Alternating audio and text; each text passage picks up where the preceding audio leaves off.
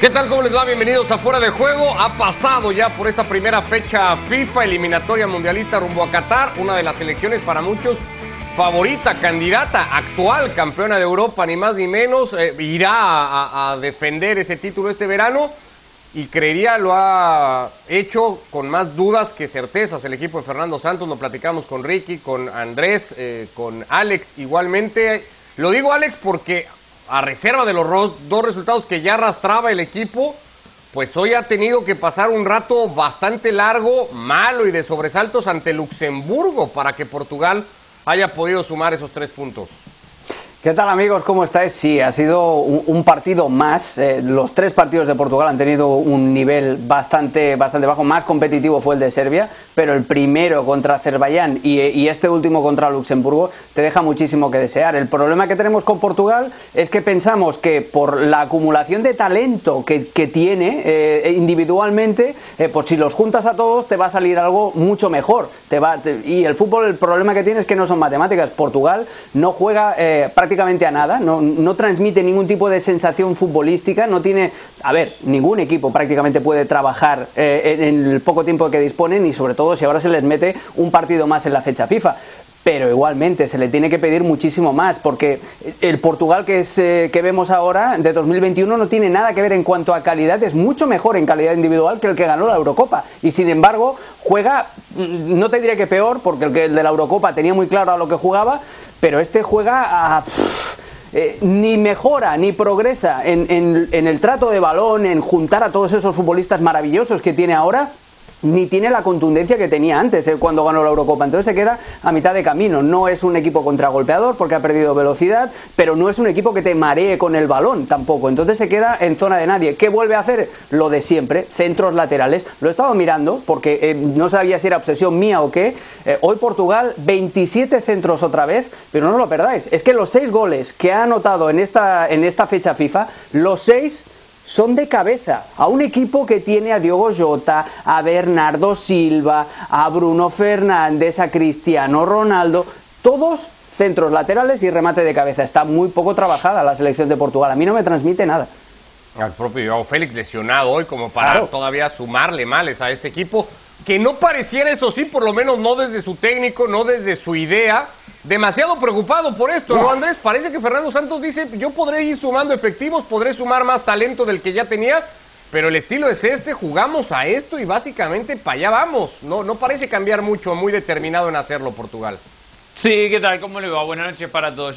también hay que decir que hubo momentos, y no en esta fecha FIFA y no en estos tres partidos, en los cuales Portugal sí ha jugado buen fútbol. Sí, señor. Por eso a lo mejor eh, tiene menos preocupación hoy el técnico porque entiende que hay un lugar al cual volver. Lo, curioso de lo que dice Alex con respecto a la cantidad de centros que tira es que desde el planteamiento inicial y desde los hombres que pone en la, cancha Fernando Santos, no es un equipo que salga preparado a tirar esos centros. No, no es que el equipo pone un sistema táctico y jugadores capaces de ejecutar una forma de partido en la cual prefiere, elige terminar las jugadas a centros para que cabecee Cristiano Ronaldo. Cuando tenés a Bernardo Silva por una banda, y a Diego Jota por el otro, ambos con tendencia de ir hacia el medio. Cuando dejas a Joao Félix completamente suelto atrás de un Cristiano Ronaldo que juega de punta, y cuando encima tenés laterales como Cancelo por derecha que muchas veces tiene una tendencia de ir más hacia adentro que, hacia afuera, no es un equipo que digas, bueno, tiene extremos para llegar al fondo y tirar un centro atrás, no, no está preparado para eso. Yo lo que le veo a este equipo y que le vi hoy, más allá de los nombres, hoy jugó con este 4-2-3-1, eh, Renato Sánchez parecía que estaba para hacer un buen partido y se terminó desluciendo en el mismo juego en, la mitad de la cancha, es que no hay intensidad. El gol que le mete Luxemburgo son tres jugadores de Portugal alrededor del que va a tirar el centro sin intensidad para ir a presionar al que tiene la pelota. Es decir, el que tiene la pelota en tres cuartos de cancha para el balón, levanta la cabeza, la adelanta un poquito, se perfila y saca un centro sin que nadie lo presione. Y adentro del área están todos uno contra uno y aparece un delantero a anticipar sin mucha marca, sin mucha presión para definir el partido. Creo que esa falta de intensidad, además de, la ejecución después de que hace cuando tiene la pelota, es lo que más le está costando después en confianza a Portugal, porque al no tener esa intensidad, después entra en esta confusión donde la desesperación y el talento individual priman por encima de alguna idea colectiva. Ricky, ¿qué te ha parecido el equipo eh, con relación sobre todo a, esta etiqueta ¿no? Que, lleva Portugal, que llevará para la Euro y, que tendrá en esta eliminatoria para ganar su grupo, que es la de favorito a lo que juegue casi este equipo?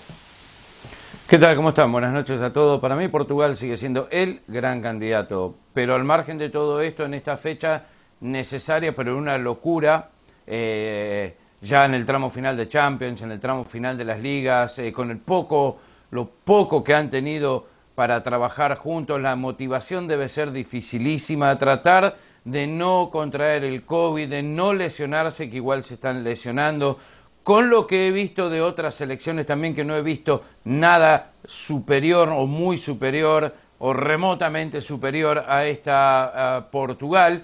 También tengamos en cuenta que todos estos equipos chicos cada vez se cierran más atrás. Y te estás, enfrentando a 10 defensores más el arquero. Y esto es lo que pasa con excepción de algunos partidos que se siguen viendo grandes eh, eh, goleadas. Yo creo que Portugal, una vez que encaje, va a ser un equipo temible, tiene un equipazo en todas sus líneas, tiene jugadores de gran jerarquía, de muy buen nivel y un goleador letal como Cristiano Ronaldo. Eh, he visto muy poco fútbol en estas eliminatorias europeas, a ver qué es lo que pasa mañana, pero no espero nada mucho más. Eh, Portugal ha estado a la altura de todo, con excepción quizás de Alemania e Italia. Eh, y, la verdad es que no hay mucho más que eso. Francia fue un desastre, España está haciendo un desastre eh, y, dejaron mucho que desear. Y Portugal ha jugado siempre así y como hablaban, ya ganó una euro. pero me parece que tiene, tiene jugadores con características muy habilidosas, de muy buen juego, de muy buen manejo de balón, que con más entrenamiento, con más tiempo, con más tiempo juntos, me parece que va a ser la más difícil para poder vencer. Y repito, tenés el factor Cristiano Ronaldo con hambre de gloria ya al final de su carrera que va a querer ganar la Euro y ganar el Mundial y para eso se prepara Portugal. Ricky, en la Euro, en la fase de grupos, eh, si no voy errado, están con Francia, con Alemania y con Hungría. Como no espabilen, y, y, Luxemburgo hoy, con el, con el 1 a 2, ya con Portugal con ventaja, le quitó el balón ¿eh? en algunos momentos y le hizo posesiones y circulaciones rapidísimas. Estoy de acuerdo contigo que ahora hay, en, la, en las, sobre todo en la fecha FIFA que acabamos de ver, siempre hay una dualidad: hay el equipo que ataca y el equipo que se atrinchera atrás. Lo vimos con Ucrania ante Francia, lo vimos con Azerbaiyán ante el propio Portugal, lo vimos con Georgia con España, pero más allá de eso, en las fases en las que eh, Luxemburgo quería salir de la cueva porque no tenía más remedio que ya iba abajo en el marcador, le movió la pelota a Portugal. Y eso es lo que más me preocupa a mí. No, que no tengan gol o que no jueguen demasiado. No, no, es que un equipo como Luxemburgo, si se lo propone, te puede hacer cosquillas. Ahí es donde verdaderamente yo creo que está la preocupación de Portugal. Eh, y aparte otra cosa para sumar esta Portugal, no es que tiene un técnico nuevo que empieza un proceso diferente, es que estamos a tres meses de que llegue la euro y, este es un proceso que viene de, mucho, de mucho tiempo, es un técnico que ha ido incorporando jugadores lentamente, es un técnico que no es que le está enseñando un sistema, a lo mejor tiene mucho que ver con lo que dice Ricky, del momento de cada uno, y de lo que tiene en juego. Yo tampoco me animo a descartar esta Portugal para nada, porque, porque obviamente, ya lo hemos hablado, es mejor Portugal de la que ganó la última Euro, pero sí va a tener que mejorar mucho en poco tiempo y sin tiempo de trabajo, que es otro tema. No, no va a tener tiempo de una concentración, entrenar y desarrollar. Es lo que hay. Él le pasa a todos, Andrés, lo hemos visto en estas eliminatorias. O sea, eh, esta fecha FIFA eh, futbolísticamente para mí fue un desastre. Sí, pero hay una eh, diferencia. pero mira, pero mirá cuáles son los equipos que están un poquito, perdón Alex, los, equipos que están un poquito mejor, salvo alguna excepción. Los que vienen con un trabajo ya de un tiempo largo. Me leíste el pensamiento, Andrés. Tira. ¿Cómo? Que telepatía porque íbamos a decir lo mismo. Los equipos que ya vienen trabajando bien, como Roberto Martínez con que, que han jugado medianamente bien o que han tenido mejores momentos de fútbol son aquellos que precisamente vienen de procesos más largos. Le ha costado a España, que podría entrar en esa categoría y, no ha podido jugar a ese nivel. Eh, Inglaterra muy bien y, más o menos, pero en general los que han estado bien son los que ya tienen una idea y un tiempo de trabajo desarrollado con respecto a otros. Sí, sobre todo eso. Por ejemplo, pensaba en Bélgica, que Bélgica mantiene el nivel competitivo. Hoy eh, le pegó una paliza a Bielorrusia con una selección B, en la que jugaban Batshuayi y Benteke. O sea, eh, eh, la gracia de Roberto Martínez de selecciones como Italia, que ha trabajado muy bien con Mancini también y le ha dotado de un estilo, de Bélgica, de Inglaterra, si quieres, es que ya tienen un, trabajo hecho, un trabajo previo determinado, y ahora simplemente es elegir al, al jugador que más en forma está que más le conviene para enfrentarse al rival de turno. No sé si también tiene que ver un poco los rivales en turno, porque al margen de que era Luxemburgo hoy o Georgia el otro día, por poner los ejemplos de Portugal y España, han sido en ese nivel de equipos muy débiles, mejor que lo que pudo ofrecer hoy Bielorrusia o lo que enfrentó el otro día Inglaterra ante San Marino. Es decir, incluso en esos rivales hay, hay, diferencia de niveles y eso también se ve y se exige otra cosa, ¿no? No sé si eso también ha complicado más a ciertas elecciones, Andrés. A ver, creo que habría que ir analizando caso por caso y que es difícil generalizar en, este aspecto, porque así como podemos decir, no, bueno, hoy Bélgica mete la cantidad de goles que mete porque enfrenta con un rival muy, muy cómodo. Bueno, también Luxemburgo es un lugar que es un rival que debería ser muy cómodo y venía de ganarle Irlanda en Dublín y ahora le complicó el partido a, a Portugal. Creo que habría que ir caso por caso y aparte caso por caso a las formas, porque lo más normal que, alguien que no haya visto un partido se imagine es, y bueno, el equipo chico fue, se colgó el travesaño, no le podían meter un gol y aguantó y, por eso le complica el partido al grande. Pero la, realidad es distinta. Hoy, como bien lo decía Alex, Luxemburgo ganaba el partido, eh, expuso algunos errores defensivos de Portugal y después por momentos Portugal no se sintió protagonista del juego. Por eso creo que es más una cuestión de ir equipo por equipo y no de generalizar porque no hay una constante de decir, bueno, los chicos se meten atrás y los grandes no siempre pueden superarlos. Bueno, algunos destacados o, resultados destacados, perdón, del día ya lo repasaban algunos. Esa goleada que ha hecho la selección de Bélgica sobre Bielorrusia, goleada también la del equipo holandés que encamina o mejora mucho el arranque de eliminatoria, ese que había tenido el traspié frente a Turquía. Turquía termina empatando su partido hoy de manera casi increíble a tres goles, eso le beneficia directamente al equipo de Bore que termina ganando el suyo 7 a 0, entre algunos de los resultados más destacados de una eliminatoria que continuará el día de mañana en Europa, que continuará con un gran partido o, uno de los partidos más apetecibles que será es Inglaterra-Polonia, pero con, con, la noticia confirmada desde ayer, Ricky, de no estar Robert Lewandowski para el equipo polaco, muy sensible para lo que representa en Polonia y seguramente también para lo que hubiera podido ser para medir a Inglaterra, una, una selección candidata que no será lo mismo medirla ante Lewandowski que sin Lewandowski en la cancha. No, definitivamente. En la selección lo va a sufrir muchísimo eh, Polonia. Eh, sin lugar a dudas, y más contra Inglaterra, eh, necesitas a tu superfigura, a tu gran goleador, a tu referente contra una selección de la jerarquía de, de Inglaterra. Y eso va a ser un problema. Igual no sé hasta dónde puede llegar Polonia con Lewandowski, para serte sincero. Pero por otro lado, en el Bayern yo veo que eh, para lo que le viene ahora, eh, el Paris Saint-Germain y los partidos que tiene en la Bundesliga se puede arreglar sin Lewandowski y, pasar sin problemas esa eliminatoria. Poniéndolo Müller desde mi punto de vista de falso 9, tiene muchísima jerarquía, gran equipo, sin lugar a dudas, eh, que al no tener a Lewandowski va a pasar y va a superar al Paris Saint-Germain. Ahora, eh, llegás a semis y te toca contra el Manchester City, y sí, lo necesitas, porque ya es otro, es otro equipo con otra jerarquía.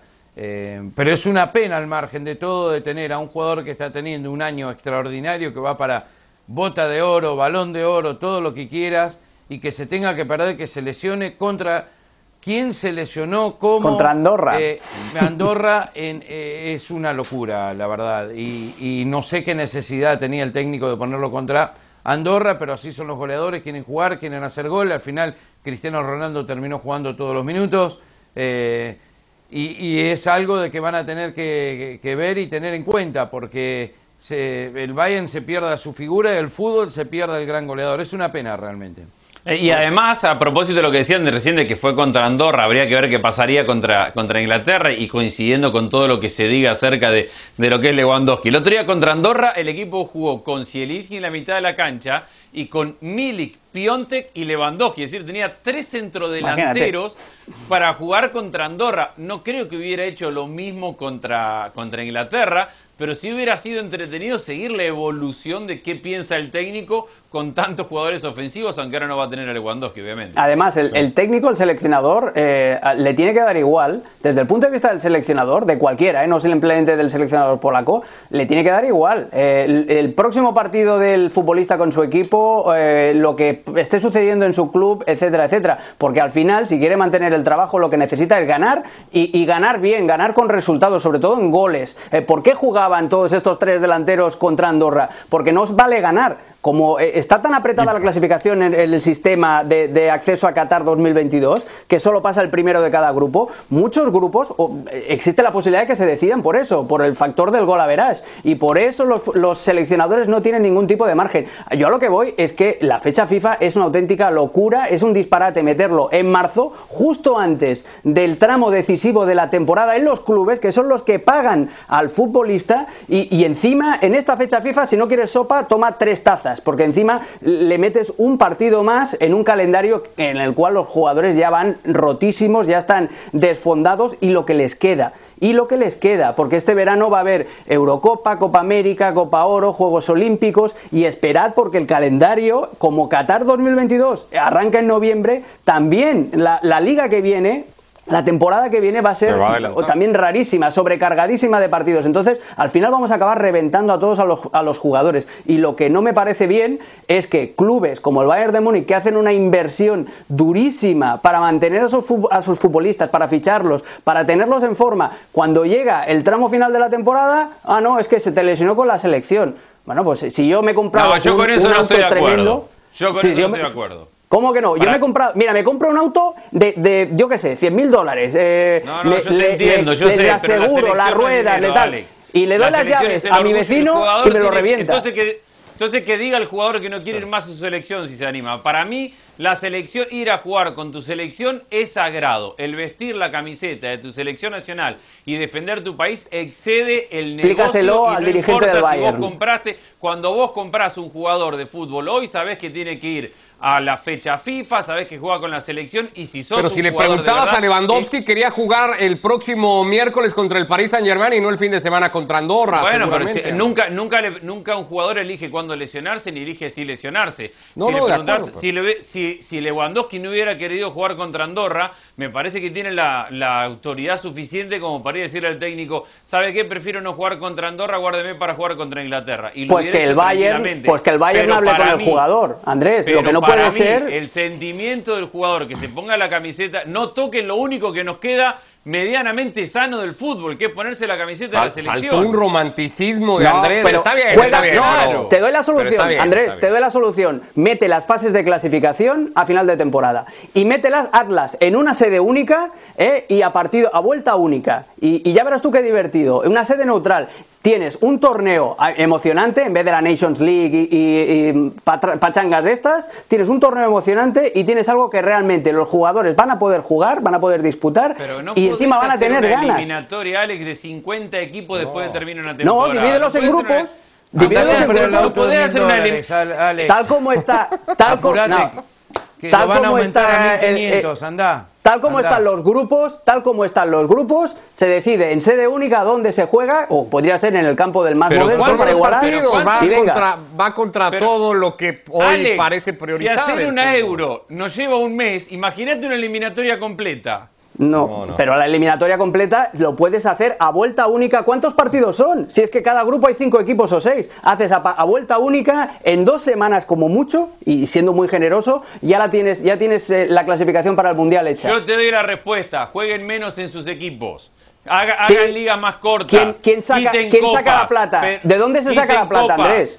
Y bueno, es que las selecciones no necesitan plata.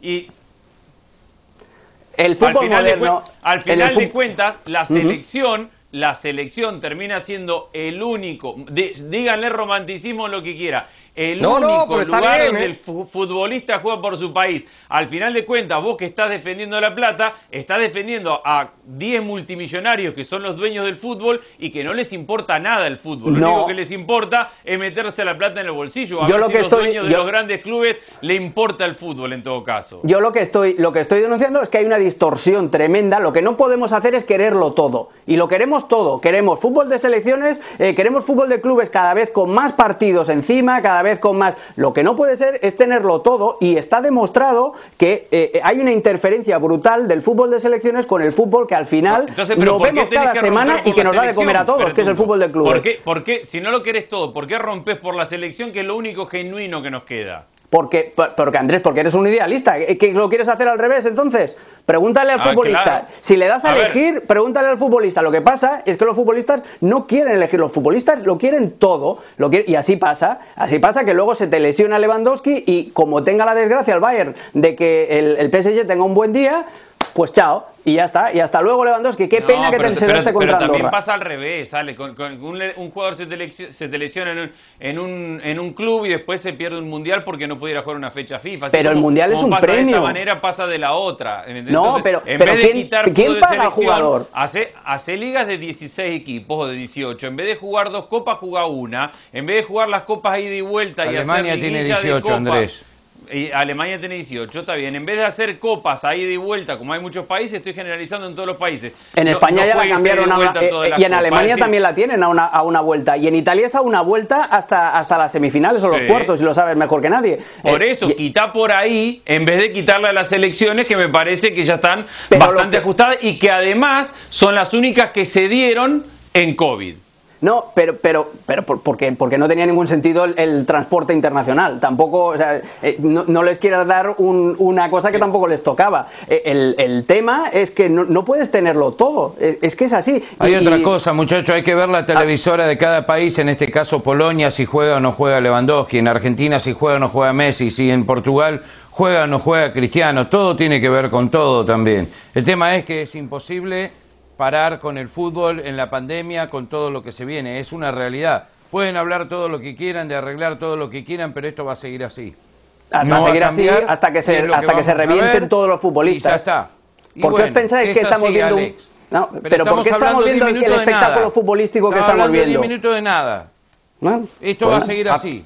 A todo esto Lewandowski jugó y se lesionó contra Andorra porque fue Lewandowski el que rescató el partido contra Hungría, que si no hubiera significado para Polonia dejarse tres puntos ya de por sí en un camino que lo tiene contra Inglaterra muy complicado para poderse clasificar y de ahí la necesidad de, de que Polonia no rotara tanto ante la selección de, de Andorra antes de su compromiso frente a Inglaterra. Pues así las cosas y a ver en qué acaba, no va a parar acá y, y- y no va a ser seguramente la única fecha FIFA en la que debatamos como siempre a, a lo largo de todo esto. Por lo pronto dejamos acá, eh, eh, na- nada más antes de cerrarlo, decía Ricky Andrés, con o sin Lewandowski no va a haber problemas para clasificarse ante el Paris Saint Germain. ¿Lo ves tan claro también para el Bayern No, Múnich? no, no. No, no, no, no. yo no lo veo tan claro. No. Lo que sí veo es que Flick tiene en la selección de Alemania una inspiración para encontrar una solución. Ricky daba una que es probable, que era de Müller de falso 9. Bueno, Alemania ahora ha jugado con Nabri de, de centro verdad. delantero. Entonces ahí pueden, con, y con Sané por una de las bandas,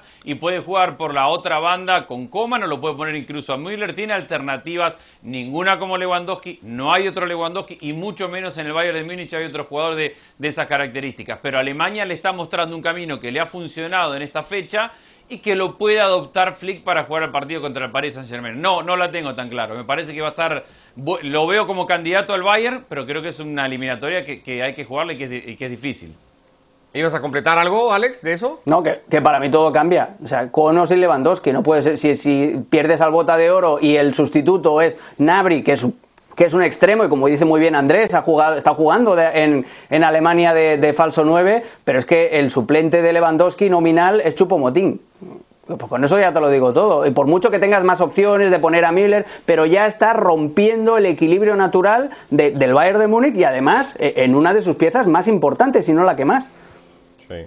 Bueno, nos quedamos en Alemania, pero para hablar del otro gran centro delantero que tiene la Bundesliga, que es Erling Holland, sobre el que se sigue especulando muchísimo en torno a su futuro, si se quedará con el Dortmund, si no, si su salida está sujeta a que el Dortmund se logre clasificar a Champions o si es al revés, clasificándose a Champions el equipo entonces lo retendría para competir mejor. En fin, al respecto de todo esto, ha hablado la gente del futbolista, Mino Rayola, no muy querido eh, eh, en muchos sectores y eso también un tema a considerar a la hora de tratar de entender hacia dónde podría ir Erling Holland. Se dice que la preferencia Ricky del noruego es el Real Madrid. Se dice que es el capricho de la Porta, que es lo que quiere es irse a como lugar del Dortmund. ¿Dónde lo ves a Erling Holland para la próxima temporada?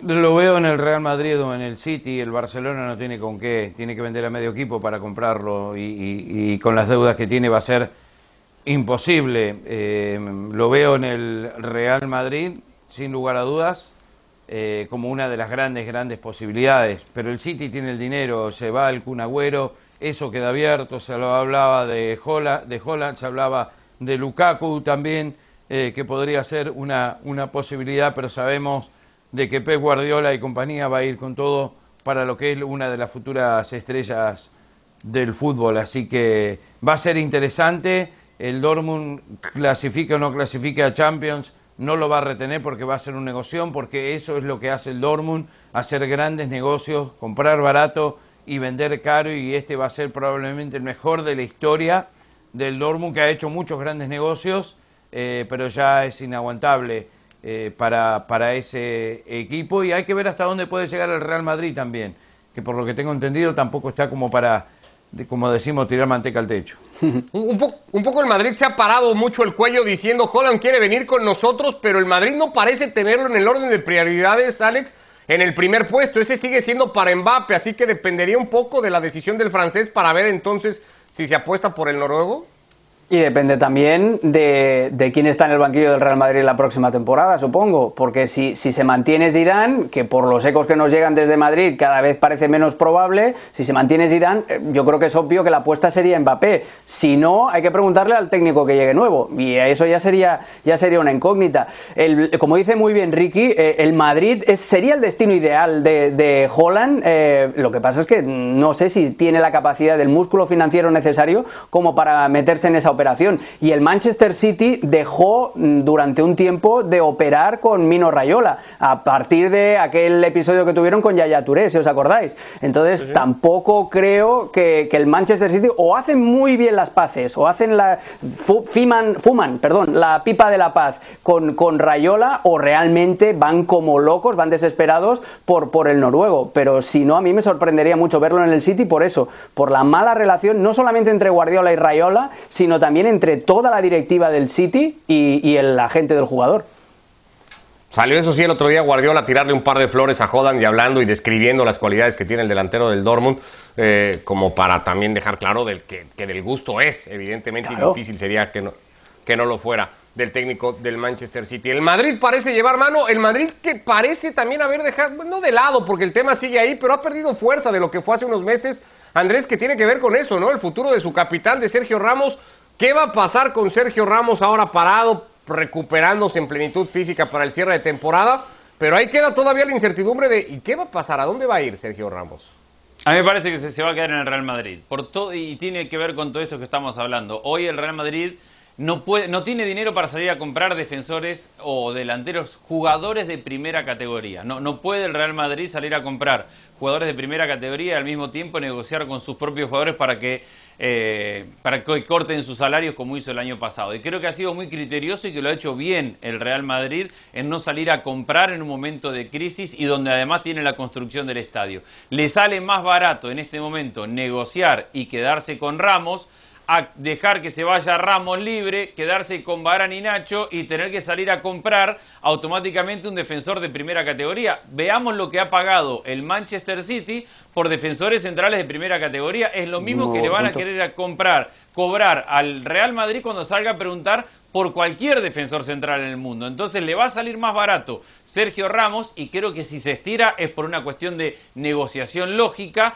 pero que Florentino eventualmente, y Sergio Ramos lo sabe, le va a tener que firmar los dos años y darle un buen contrato, porque si no, ¿qué va a hacer? Con Nacho y Barán no le alcanza para competir todo lo que tiene que competir y con la profundidad de plan y con Militado de suplente. Militado ya les costó 60, ¿eh? Ya les costó 60 millones Militado, imagínate. Entonces, ¿de dónde, de dónde va a sacar en un momento sin plata? Alaba llega gratis. Alaba llega gratis, pero con un contrato a cinco años y con un salario superior al que está pidiendo Sergio Ramos. Y la ¿Se lo prima de fichaje. el Madrid en este momento? Pero llega gratis. ¿Cuánto va a cobrar Alaba? Prima de ¿Cuánto cobra fichaje, Ramos? Ricky. Eso no lo sé. Ningún Pero jugador llega gratis. Ningún jugador llega gratis. Le tienes que pagar una prima de fichaje. Eh, depende de ti, de tu capacidad No, negociadora, bueno, pero que llega sea más sin alta o más pagar el contrato. Ustedes me entienden bien lo que estoy diciendo, Alex. Yo sé, pero las primas, Claro que nada preguntale a Rayola, sé. las primas de fichaje son Nadie 20 juega millones gratis. mínimo. Nadie juega gratis, pero llega, no tenés que pagar 80 millones de lo que estabas hablando, de lo que No, pagaron pero tenés por que pagar Maguire. 20 de ¿Por una qué? prima Porque de llega fichaje, con el 15. pase en su mano, que es como llegar gratis con el pase. Perdón, No, por no explicarme bien. No, Ricky, eso A se la- paga. Eso de llegar gratis, al Cada representante le tenés que pagar. Ujú. Está Y bien, cada vez pero más. No tenés que pagar la ficha tampoco de 80 millones. Bueno, pues de todo eso ya lo iremos viendo. Por lo pronto ahí queda todavía la incertidumbre de qué va a pasar con Sergio Ramos, que termina contrato este verano con el Real Madrid. Gracias, Ricky, Andrés, Alex. Abrazo a los tres, que les vaya muy bien.